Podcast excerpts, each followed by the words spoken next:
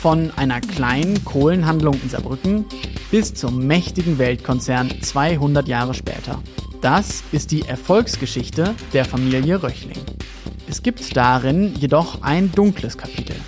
Die Zeit des Nationalsozialismus. Hey, ich bin Jakob Hartung und das ist der Mordfall Röchling, ein Podcast der Saarbrücker Zeitung. In der ersten Folge haben wir über den 17. Dezember 1944 gesprochen. An diesem Tag verstecken sich die beiden sowjetischen Zwangsarbeiter Nikolai Bonka und Wassili Djatschenko auf dem Gelände der Völklinger Hütte. Dort treffen sie auf Karl Theodor Röchling und Heinrich Koch und erschießen die beiden Stahlmänner in einer Werkshalle. Wenn euch das nicht bekannt vorkommt, dann fangt bei der ersten Folge dieses Podcasts an. In der zweiten Folge geht es nun um ein Opfer der Tat. Karl Theodor Röchling. Am Ende des Zweiten Weltkrieges liegen die Hoffnungen der Familie auf dem Kronprinz und Juniorchef des Unternehmens. Doch wer war Karl Theodor? Und mindestens genauso wichtig, wer war sein Vater, Hermann Röchling? Dazu spreche ich wieder mit Dr. Inge Plettenberg. Die Historikerin hat den Fall recherchiert und das Buch Mordfall Röchling geschrieben. Um mehr über die Familie zu erfahren, habe ich mich mit Inge Plettenberg in Völkling verabredet. Wir wollen das Haus anschauen, in dem Karl Theodor gelebt hat. Es ist nur wenige Kilometer von dem Tatort entfernt, an dem er erschossen wurde. Wir stehen vor einem zweistöckigen Backsteinhaus. Über der Tür ist das Wappen der Familie Röchling eingraviert. Doch ansonsten ist es ein eher schmuckloses Haus. Sieht nicht aus wie die Villa eines Kronprinzen. Der Garten muss früher mal sehr groß gewesen sein.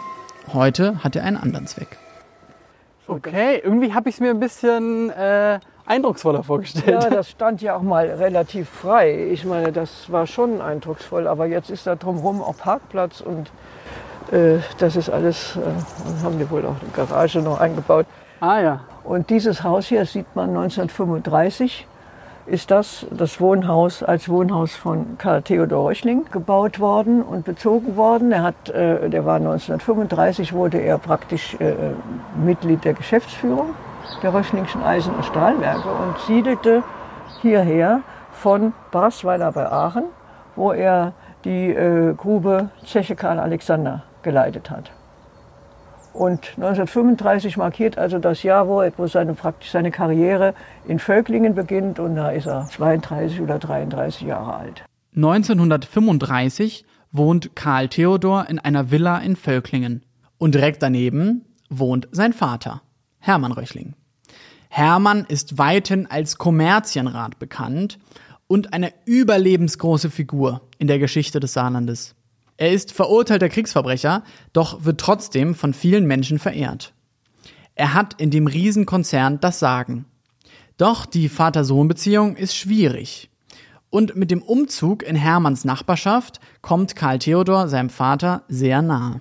Und dann der Sprung hier nach Völkling ist auch ein Karrieresprung. Ist ein Karrieresprung, aber äh, nicht ganz unproblematisch, weil er hier natürlich unter den Augen seines Vaters war. Und der Vater hat also gerne kontrolliert und äh, dem war auch der Karl Theodor nie gut genug. Ne? Also der stand unter permanentem Leistungsdruck von Seiten seines Vaters. Ne? Und von daher war das also in dessen äh, unmittelbaren Wirkungskreis zu kommen gar nicht unproblematisch, stelle ich mir jedenfalls so vor. Ne? Aber natürlich von der Hierarchie in, äh, in der Firma war das natürlich ein Karrieresprung. Ne? Und hier hat er dann mit seiner Familie gelebt? Ja, genau. Hatte zwei Kinder, Hermann und Helga. Hermann geboren 1929 und Helga geboren 1931. Also die waren beide noch oben in, in, in Basweiler bei Aachen geboren. Okay, ja, ich meine ein großes Haus. Ja, ein schönes Haus eigentlich. Das ist eigentlich sehr schön, ja. Ja, ja. Das hat ja garantiert hier auch in einem Park gelegen. Ne? Also das hier war garantiert nicht bebaut. Ja, jetzt ist es ein großer Parkplatz. Ja, ja. Genau, jetzt muss man mal schauen. Also da hinten ist ja, glaub, dann ist dann schon die Richardstraße. Aha. Und dort ist äh, die Villa, die Hermann Röchling 1901 bezogen hat. Von Karl Theodors Haus laufen wir weiter zum Haus seines Vaters. Hermanns Villa ist im direkten Hausvergleich gigantisch groß. Es wurde in den letzten Jahren frisch saniert und ist makellos weiß. Heute fungiert es als Gästehaus von Saarstahl. Wir haben Glück und das Tor zum Garten ist offen. Tja, das ist es. Da ist auch hinten dieser Turmaufbau dabei. Das ist ein riesiges Gelände. Ne? So, wir verschaffen uns jetzt den Zugang.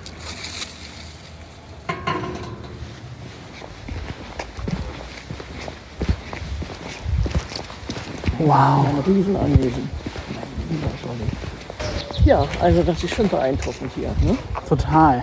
Also Sie haben im Grunde am gleichen Park Ja, gelebt. ja, also die Enkelin hat mir das erzählt, dass die äh, Grundstücke von Karl Theodor und Hermann aneinander gestoßen hätten und dass da eben gemeinsame Pferdeställe.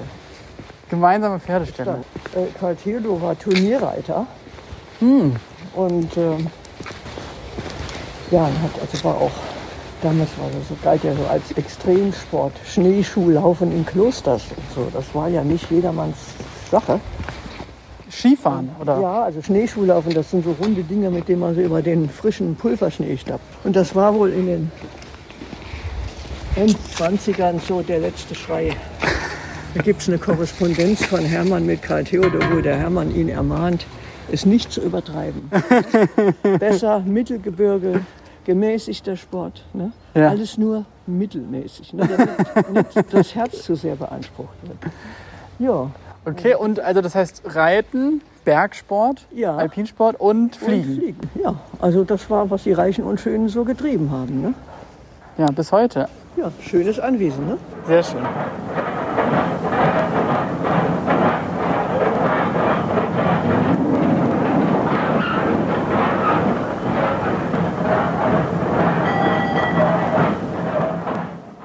Nach unserem Ausflug zu den Röchling-Villen habe ich Inge Plettenberg im Studio wieder getroffen. Ich möchte mehr über die Unternehmerfamilie erfahren und besonders über Karl Theodors Vater, Hermann Röchling. Wer war Hermann Röchling?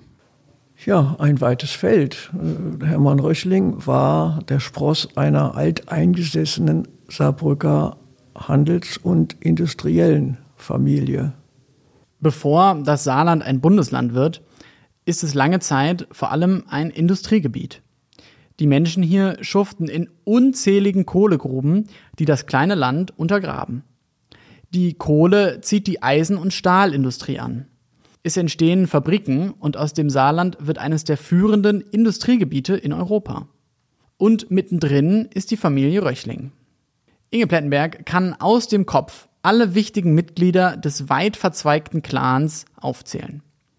Wir kürzen das an dieser Stelle aber ab und springen direkt zu Karl Röchling. Hermanns Vater und Karl Theodors Opa hat das Familienunternehmen entscheidend erweitert. 1881 hat Karl Röchling den Schritt in die Eisen- und Stahlproduktion dann nochmal gemacht, indem er die Völk das Völklinger Eisenwerk gekauft hat.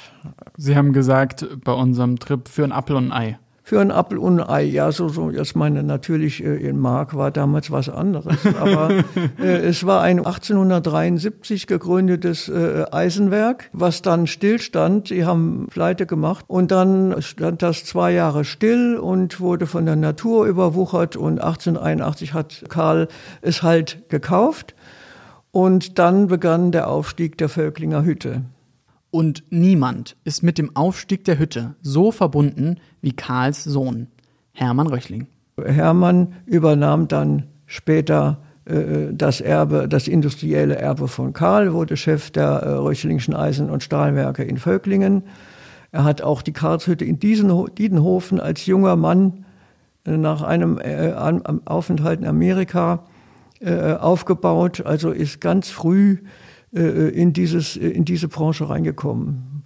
Und sein Vater hat ihn wirklich nach eigenen Vorstellungen geformt. Und da spielte wohl der eigene Wille auch gar nicht so sehr eine Rolle. Ne? Vielleicht wäre der, ich könnte mir vorstellen, dass der Hermann Röchling ein guter Schreiber geworden wäre. Schriftsteller oder so irgendwas. Also der konnte sehr gut schreiben und sich sehr gut ausdrücken. Verständlich, gerade heraus und so. Nun gut, er wurde dann eben Hüttenchef und war ja, in diesem Röchling-Konzern war der ein, ein Autokrat. Es war für die anderen dann auch für die im Aufsichtsrat, es war alles für die wohl recht bequem, dass er dann alles gemanagt hat. Auf ihm konnte man später dann auch alles abladen. Hermann erbt die Firma. Sie wird unter seiner Führung ein international agierendes Unternehmen. Doch die Eisen- und Stahlproduktion ist kein Selbstläufer. Denn die Konkurrenz an der Saar ist groß.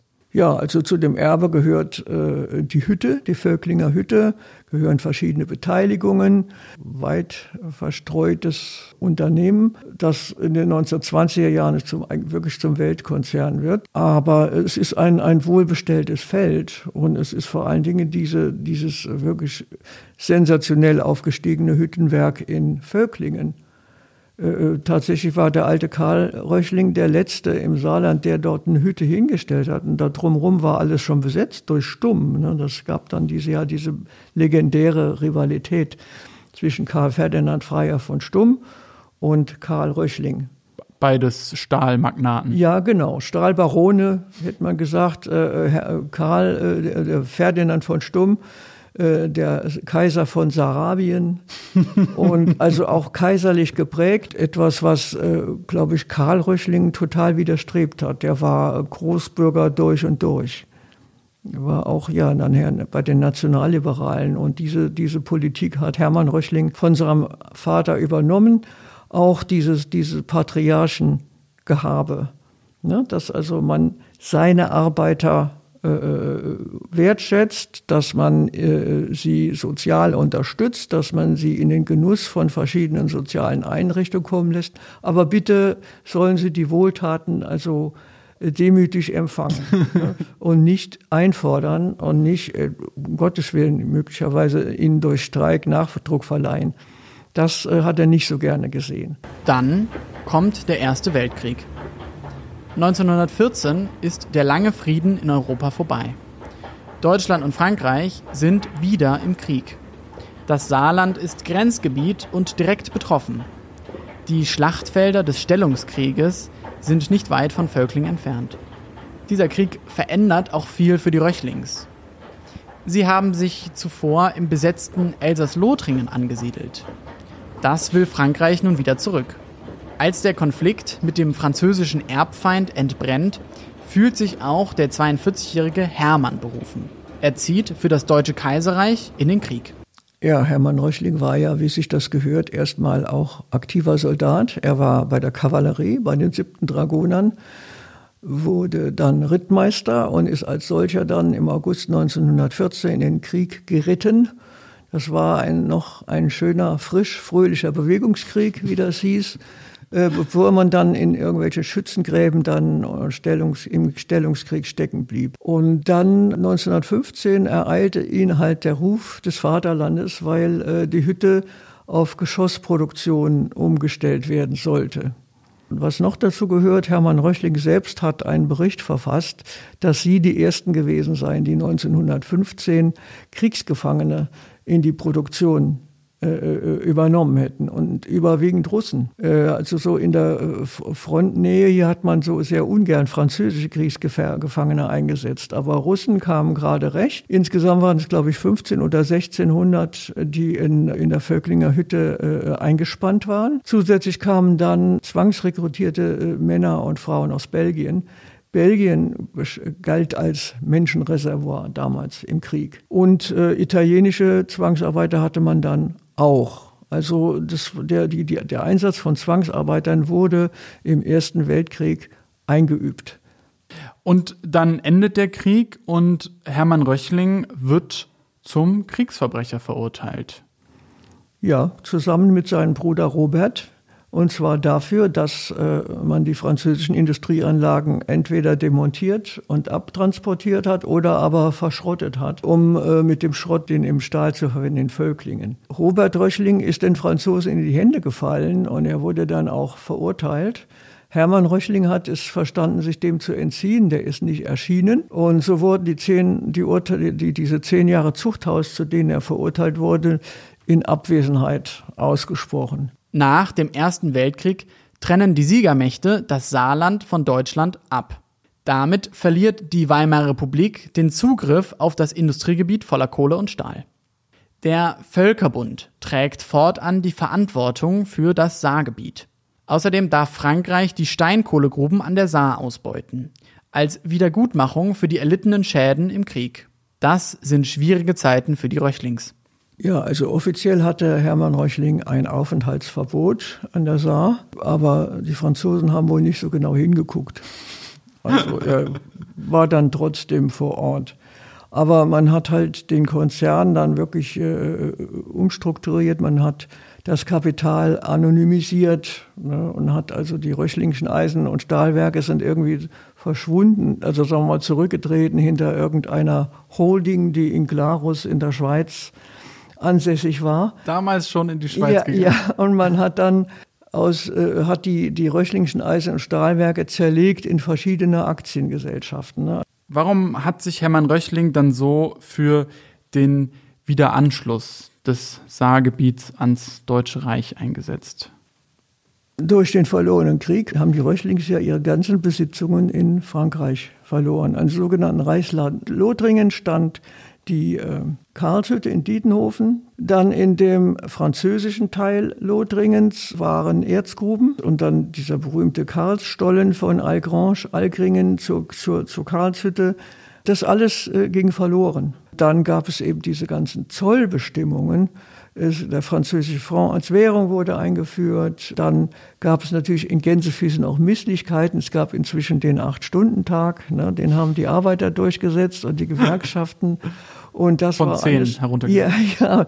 Und äh, von zehn oder zwölf. Das äh, waren alles so Dinge, wo er als Unternehmer eben auch Politik selbst in die Hand nahm und sich gegen alle Bestrebungen gewandt hat, die irgendwo mit äh, Macht von Arbeitern zu tun hatten. Ja, und aber vor allen Dingen äh, Franz Frankreich, die haben das zwar immer dementiert, aber Frankreich war der Erbfeind, der Feind Nummer eins. Und da Revanche war hinter allem, was äh, in der deutschen Politik irgendwie äh, sichtbar wurde. Es war immer hinten dran. Den Franzosen zahlen wir das heim. Und wir holen uns das wieder, was, was die uns abgenommen haben. Aber dann war auch ganz klar, nachdem äh, die Nazis in Deutschland die Macht übernommen hatten, 1933, am 30. Januar, äh, ging das Richtung Diktatur, Militarisierung, Aufrüstung und am Ende Krieg. Und ja, bei Aufrüstung werden alle Eisen- und Stahlproduzenten natürlich hellhörig. Das ist ja klar, weil Stahl ist ja nicht nur äh, etwas Konstruktives, sondern er kann ja auch zur Zerstörung beitragen und zur Waffenproduktion zum Beispiel. Und da winkten Aufträge ohne Ende. Ne? Hermann Röchling will mit den Nazis zusammenarbeiten. Doch der Völkerbund kontrolliert das Saargebiet. Bis 1935. Dann werden die Menschen im Saargebiet vor die Wahl gestellt. Wollen sie sich für Deutschland, Frankreich oder den Status quo in der Mitte entscheiden? Die Saarabstimmung gerät zum politischen Kampf. Eine linke Koalition aus Sozialdemokraten und Kommunisten wirbt für die Verlängerung des Status quo und den Völkerbund. Sie warnen vor dem Anschluss an Deutschland, das seit zwei Jahren von den Nazis regiert wird. Doch ihr Kampf für ein unabhängiges Saarland unter Völkerbundverwaltung bleibt ohne Erfolg. Und äh, ja, da wurde eine Massenstimmung geschaffen, Hauptsache Deutsch sein. Ganz egal, wie es in Deutschland aussieht. Und wenn dort zehnmal äh, äh jüdische Geschäfte boykottiert werden und Konzentrationslager gebaut werden äh, äh, und äh, Katholiken ermordet werden, trotzdem, man will Deutsch sein. Ne? Von mir aus, ob trotz Hitler oder was auch immer. Aber äh, das war wohl eine sehr emotionale äh, äh, Stimmung unter den Saarländern und Hermann Röchling gehörte zu denen, die das instrumentalisiert haben. Hermann Röchling ist auch Politiker. Er führt die Einheitspartei Deutsche Front. Und Hermann Röchling hat gegenüber Hitler im März 1933 ganz klar gemacht, ja, nach der Abstimmung, was dann mit diesen kleinen Parteien ist, inklusive seiner eigenen, das wird sich dann zeigen die werden dann zum großen Teil ihre Existenzberechtigung auch verloren haben. Das waren so seine Äußerungen. Gibt's also von diesem Gespräch gibt es äh, eine Zusammenfassung, dass da den Juden Gefahr droht. Ja, das äh, könnte durchaus sein. Die, viele seien ja bei ihm in seiner eigenen Partei. Man sollte sie erstmal in Ruhe lassen bis nach der Abstimmung. Und nach der Abstimmung wäre sicher niemand daran interessiert, dass das Saarland ein äh, jüdischer Naturschutzpark würde. Das war so seine Diktion. Ja, unglaublich. Ja. Das Ergebnis der Saarabstimmung fällt eindeutig aus. Am 13. Januar 1935 stimmen knapp eine halbe Million Saarländer für den Anschluss an Hitlerdeutschland. Über 90 Prozent wollen die Heimkehr ins Reich. Damit ist Hermanns politisches Lebensziel erfüllt. Das Saarland ist wieder Teil Deutschlands. Und Adolf Hitler feiert den ersten außenpolitischen Triumph seiner Diktatur. Wer Röchling hat, hat die Saar. Das heißt, man hat ihn im Reich wohl als einen der oder als führenden Industriellen wahrgenommen, einen, der auch, sagen wir mal, angeblich sich am Puls der Arbeiter befunden hat mit seinen Ohren. Ja, also sein patriarchalisches Gehabe äh, hat ja dafür gesprochen. Mich hat es überhaupt immer wieder überrascht, dass äh, da Arbeiter waren bei, in Völklingen, äh, wenn die als Kinder mal bei Hermann Röchling vorne aufs Pferd durften, das haben die ihr Leben, ihr Leben lang nicht vergessen. Das heißt, es gab da jetzt unabhängig wohl von der Politik irgendwie ein Gefühl, ja, Enkel und Opa oder Sohn und Vater oder Kind und Vater. Äh, ich weiß es nicht. Vielleicht war das auch nur Propaganda, aber ich äh, halte, ich denke mal, da war etwas mehr. Das ist etwas, worüber man schon nachdenken muss, dass da ähm, eine, eine gewisse Gefolgschaft für, für, für Hermann Röchling oder eine Verehrung für diesen Mann schon da war obwohl er auch nach dem Zeugnis der Gestapo Hungerlöhne ge äh, gezahlt hat und die dann dafür verantwortlich waren, dass sich die Euphorie der Abstimmung und des Anschlusses 1935 dann in eine Ernüchterung gewandelt hat. Das hat die Gestapo höchstpersönlich festgestellt in einer Denkschrift. Aber er galt halt als jemand, der die, die Arbeiter wohl auch gewinnen konnte und die Menschen gewinnen konnte im Saarland. Und abgesehen davon war er einfach äh, ja, der stärkste Industrielle im Land.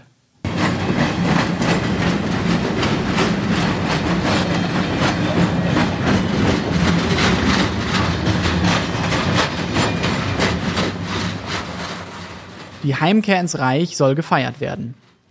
Deshalb kommt Josef Goebbels ins Saarland. Der Propagandaminister besucht auch die Völklinger Hütte. Dort hält er eine Rede vor den Arbeitern. Goebbels ist promovierter Germanist und redet erstmal über Butter und Schweinefleisch. Was ich euch, meine Arbeiter von der Saat, am heutigen Morgen sagen wollte. Man darf die deutsche Situation nicht nur vom Horizont des Butterkäufers betrachten, sondern mit der Butter und mit dem Schweinefleisch hängen alle anderen Fragen auf das Innigste zusammen. Wir Männer der Regierung haben deshalb gar keinen Grund, irgendetwas zu verschweigen, sondern wir schildern die Lage so, wie sie ist. Ich bin mir zu gut dazu, Illusionen zu machen. Denn nur die Wahrheit kann ein Volk retten. Goebbels Wahrheiten haben es in sich. Sie klingen für uns heute vielleicht etwas komisch, doch es ist sehr ernst. Wir persönlich, wir wären auch ohne Armee ausgekommen. Wir haben es doch nicht getan, um zu prahlen oder um uns wichtig zu machen. So, wir haben ja alles im Geheimen machen müssen. Heimlich haben wir uns allmählich neue Waffen und neue Regimenter zulegen müssen. Wir haben uns dafür von der Welt beschimpfen lassen müssen. Wir haben es am Ende für euch getan. Damit ihr wieder eure Sicherheit habt. Damit ihr wieder gerade hier in den Grenzgebieten euch sagen konntet, wenn ihr an euren Maschinen steht, na, die sind gesichert. Wir stehen nicht ganz allein und nicht ganz schutzlos hinter uns. Da steht eine Armee und unsere Arbeit, die vollzieht sich im Schatten des deutschen Schwertes. Selbstverständlich soll das keine Drohung sein. Wir drohen nicht nach Frankreich rüber. Wir schütteln nicht die gepanzerte Faust. Wenn man mich von Paris aus fragt, ja, warum habt ihr überhaupt eine Armee? Dann sage ich, ja, wir wollten uns auf den Völkerbund allein nicht verlassen. Ja, sagt man von Frankreich seid aus. Ihr sagt immer, ihr wollt keinen Krieg führen, dann wollt ihr doch keine Armee. Ah, sicher ist sicher.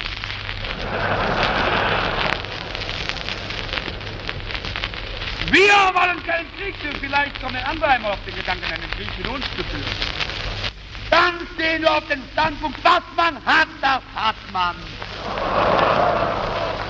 Vielleicht ist es überflüssig, aber wer weiß, man hat uns eben einmal einen Luxus zu leisten. Vielleicht ist es nicht überflüssig, dann sind wir froh, dass wir es haben.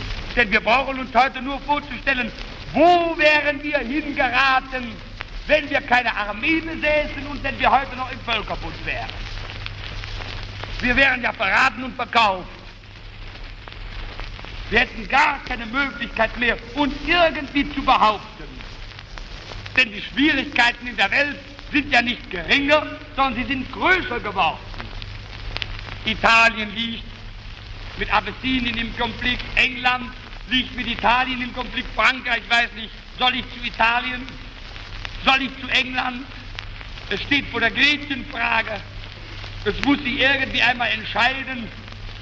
Und Deutschland ist doch, das kann man ohne Übertreibung behaupten, in all diesen Krisen ein ruhender Pol in der Erscheinungenflucht.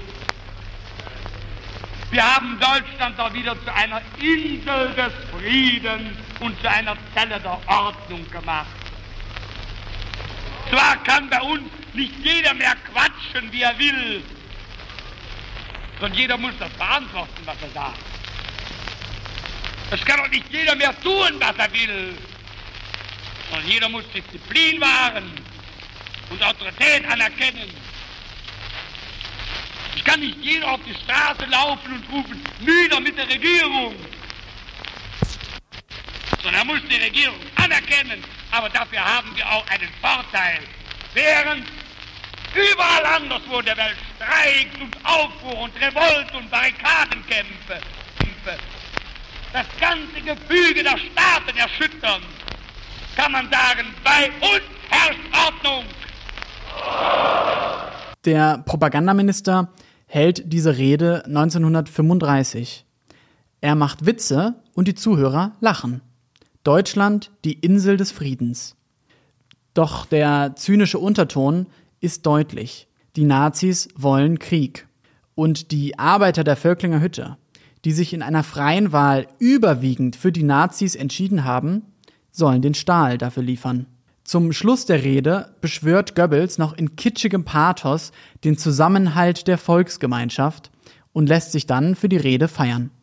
Und das ist es, was ich euch sagen wollte. Wenn ihr jetzt wieder an den Arbeitstischen oder an den Maschinen steht, heute und morgen und übermorgen und nächste Woche und nächsten Monat, dann möchte ich, dass ein kleiner Abglanz aus dieser Stunde in eurer Seele zurückbliebe. Ein einfaches Siegheil unseren Führer, Führer, sich, sich, sich,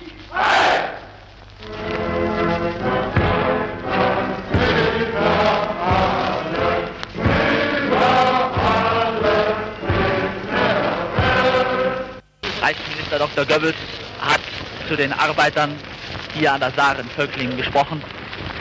Eben überreicht ihm noch ein Lehrjungen im blauen Arbeitskittel ein Ehrengeschenk. Ein Briefbeschwerer hier gegossen, Stahlwerk Röchlingen, der die Form des Saarlandes zeigt. Und jetzt beginnt der Betrieb wieder zu arbeiten. Die Laufpläne laufen wieder. Minister Goebbels verlässt das Pult. Feierstunde der Arbeiter hier an der Saar, in denen Reichsminister Dr. Goebbels zu Ihnen sprach, ist zu Ende. Aber Sie werden sie mit sich nehmen, jetzt an Ihre Maschinen, an die Maschinen, die jetzt wieder laufen, jetzt ihren Lärm hier wieder in der großen Halle ertönen lassen. Und die Worte des Ministers werden unter Ihnen bleiben in den nächsten Wochen und Monaten Ihrer Arbeit.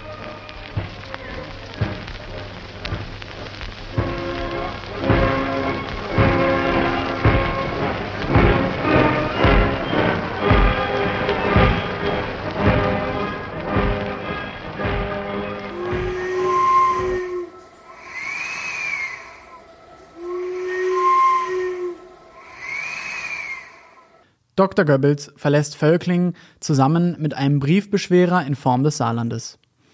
Mit dem Anschluss haben die Nazis ihr Machtgebiet erstmals ausgeweitet. Dieses Mal noch ohne die neue Armee. Für Hermann geht es danach wirtschaftlich bergauf. Der gerade erkämpfte Acht-Stunden-Tag ist hinfällig in der Kriegsvorbereitung. Und der Stahlbaron beschäftigt Zehntausende Arbeiterinnen und Arbeiter. Röchling betreibt eine Bank, ein Krankenhaus und den Fußballverein. Der Patriarch ist überall. Auch politisch entwickelt es sich gut für Hermann. Der Deutschnationale hat das Saarland heim ins Reich gebracht. Bald übernimmt er deshalb wichtige Funktionen für die Nazis. Und die neue Gesellschaftsordnung entspricht Hermanns antisemitischer Weltsicht. Und zu Hause? Da wohnt Hermann jetzt nebenan von seinem Sohn, Karl Theodor. Als Inge Plettenberg und ich bei den beiden Villen waren, da haben wir schon ein bisschen über das angespannte Vater-Sohn-Verhältnis gesprochen. Das beginnt bereits bei der Geburt. Hermann Röchlings einziger Sohn wird am 19. November 1902 in seiner Villa in Völkling geboren. Seine Mutter gibt ihm ihren Lieblingsnamen, Kurt Harald. Doch Hermann hat ein Problem damit. Er befürchtet, dass für einen Mann des praktischen Lebens der Name Kurt Harald zu romantisch wäre. Hermann lässt den zweijährigen Kurt Harald umbenennen in Karl Theodor. Ja, da äh, wirkt auf jeden Fall schon einiger Druck auf diesen einzigen Sohn von Hermann. Also Karl Theodor befand sich wohl unter ständigem äh, Leistungsdruck und unter ständiger Kontrolle durch den Vater. Äh, aber äh, so, es gab so Zeiten, in denen äh, Karl Theodor eben vom Vater etwas unter der väterlichen Fuchtel etwas entgehen konnte. Das war während seiner Studienzeit unter anderem in Berlin. Und das war äh, auch während eines Aufenthaltes in den USA, hat er wie sein Vater, hat er also eine Zeit in USA verbracht und dort aber nicht nur reingeschnuppert, sondern wohl auch regulär gearbeitet in, in einer Stahlfirma. Und ja, das hat er sich wohl, diese Connections hat er sich wohl selbst erarbeitet.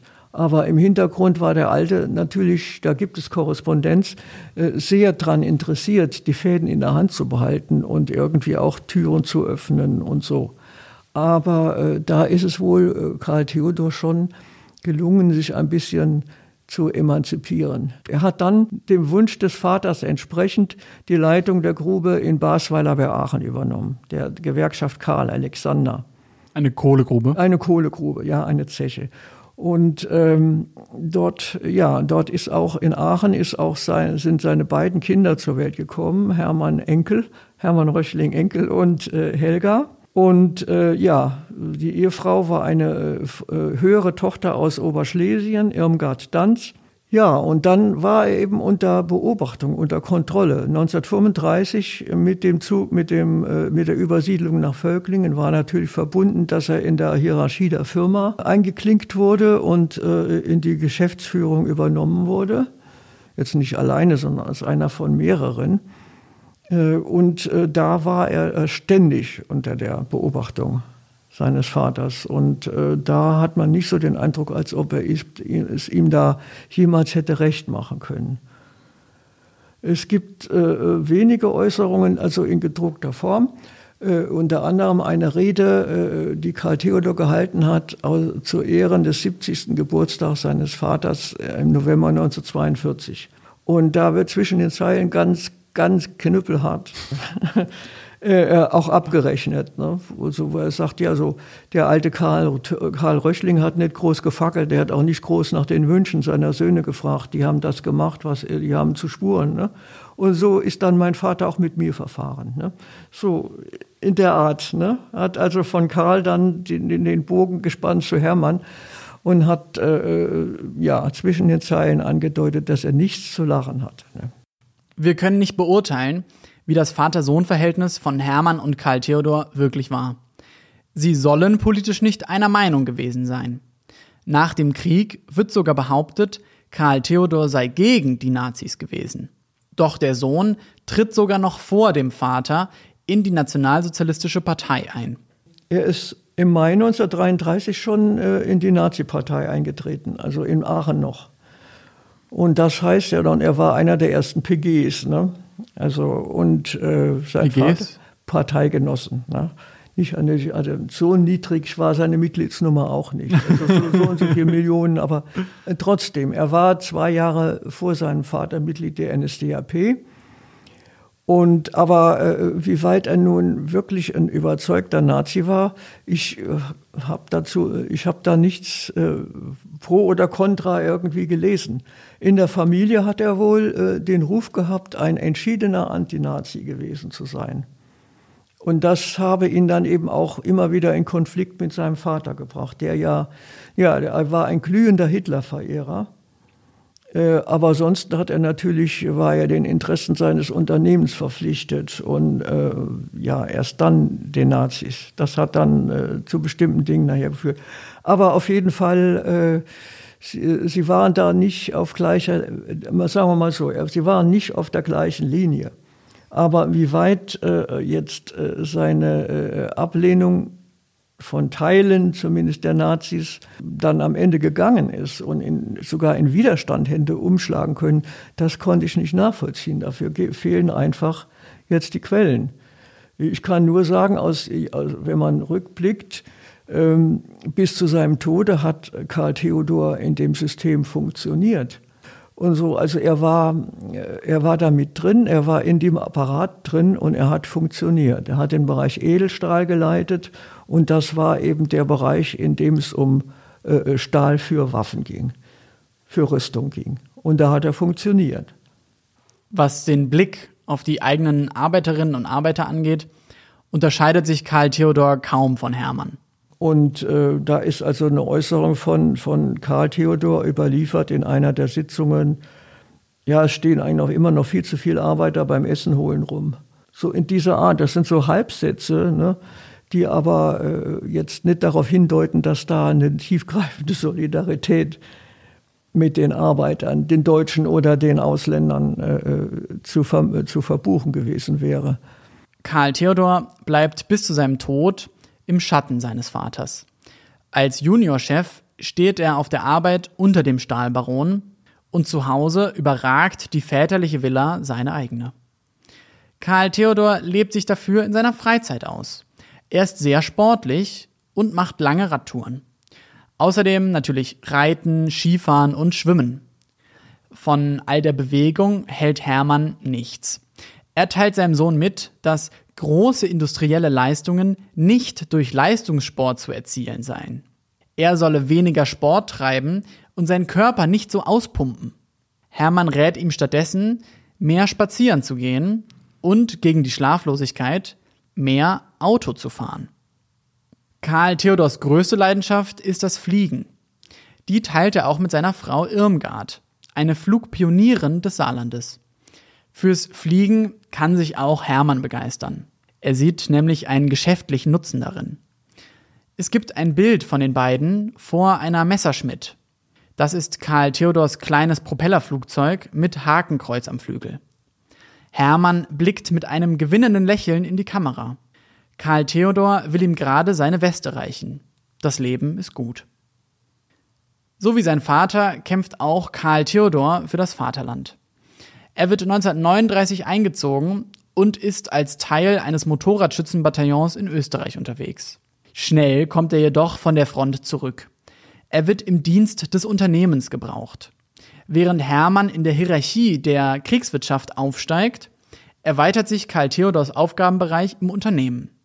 Seine Verantwortung in Völklingen wird immer größer.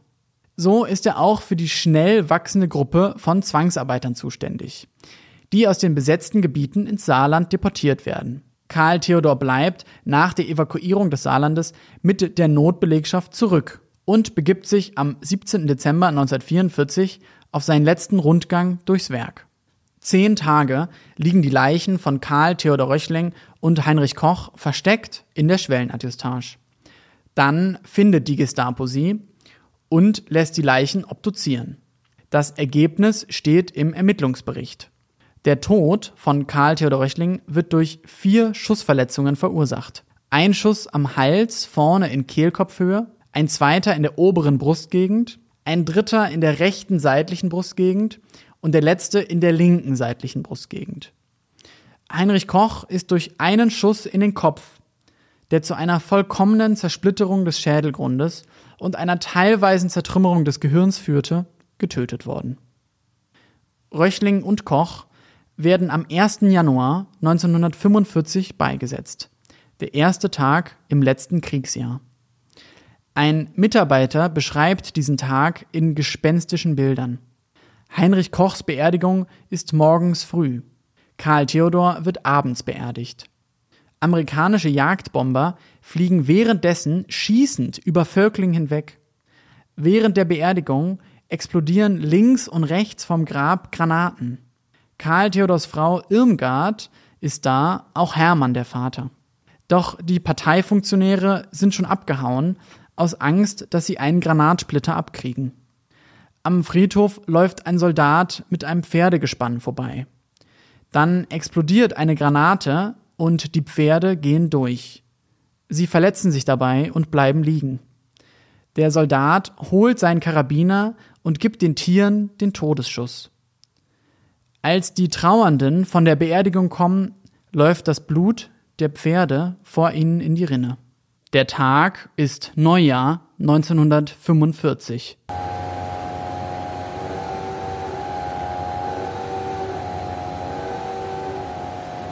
Dieser Tod von Karl Theodor, seinem einzigen Sohn, wie hat Hermann das verkraftet? Er hat, äh, war jetzt nicht jemand, der nach außen immer geklagt hat. Er hat ja immer Härte demonstriert ne? und äh, sicherlich auch in gewissem Maße, also was, was sein muss, muss halt sein und was nicht zu ändern ist, ist nicht zu ändern. Er hat sicherlich getrauert, weil äh, ich meine, das ist äh, die ganze Zukunft des Unternehmens ist da äh, äh, ja, erschossen worden, sagen wir mal so weil er hat ja, und das galt ja, also da war ja wie in einer Dynastie der männliche Erbe und so, ne?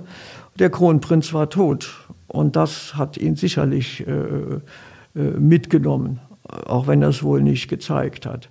Der Kronprinz ist tot. Karl Theodor ist die Zukunft des Unternehmens. Doch dann stirbt er im Krieg an der Front. Nicht als Soldat, sondern als Nazi-Funktionär der Kriegswirtschaft. Sein Tod erspart ihm eine spätere Anklage und die Verurteilung als Kriegsverbrecher. Sein Vater überlebt. Hermann wird nach der Niederlage als Kriegsverbrecher verurteilt. In dem Unternehmen ist viel Unrecht passiert. Tausende Menschen werden zu harter Arbeit gezwungen. Sie leben in schlechten Bedingungen und fürchten Strafe und Tod. Die Hütte ist angeschlossen an ein gigantisches Lagersystem. Das erstreckt sich im Krieg über das ganze Land. In diese Welt aus Zwangsarbeit und Lager geraten auch drei junge Menschen, über die wir schon gesprochen haben. Sie sind aus russisch-ukrainischen Gebieten und verstecken sich am 17. Dezember 1944 in der Völklinger Hütte. Nikolai Bonka, Wassili Djatschenko und Matriona Kalita. In der nächsten Folge von Mordfall Röchling geht es um ihre Geschichte. Wie sie verschleppt werden, wie ihr Alltag in der Zwangsarbeit aussieht und wie die Lager funktionieren. In der dritten Folge von Mordfall Röchling geht es um die Täter. Vielen Dank, dass ihr nochmal einen Podcast der Saarbrücker Zeitung gehört habt. Zu jeder Folge gibt es einen Text und eine Bildergalerie auf saarbrücker-zeitung.de.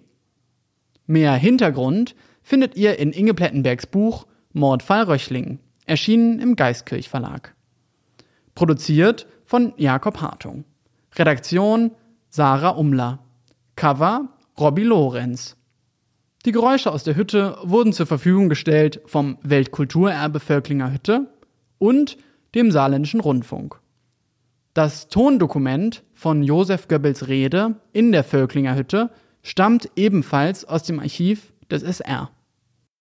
Sie wollen wissen, was in Ihrer Region passiert? Entdecken Sie das SZ Plus Angebot auf www.saarbrücker-zeitung.de.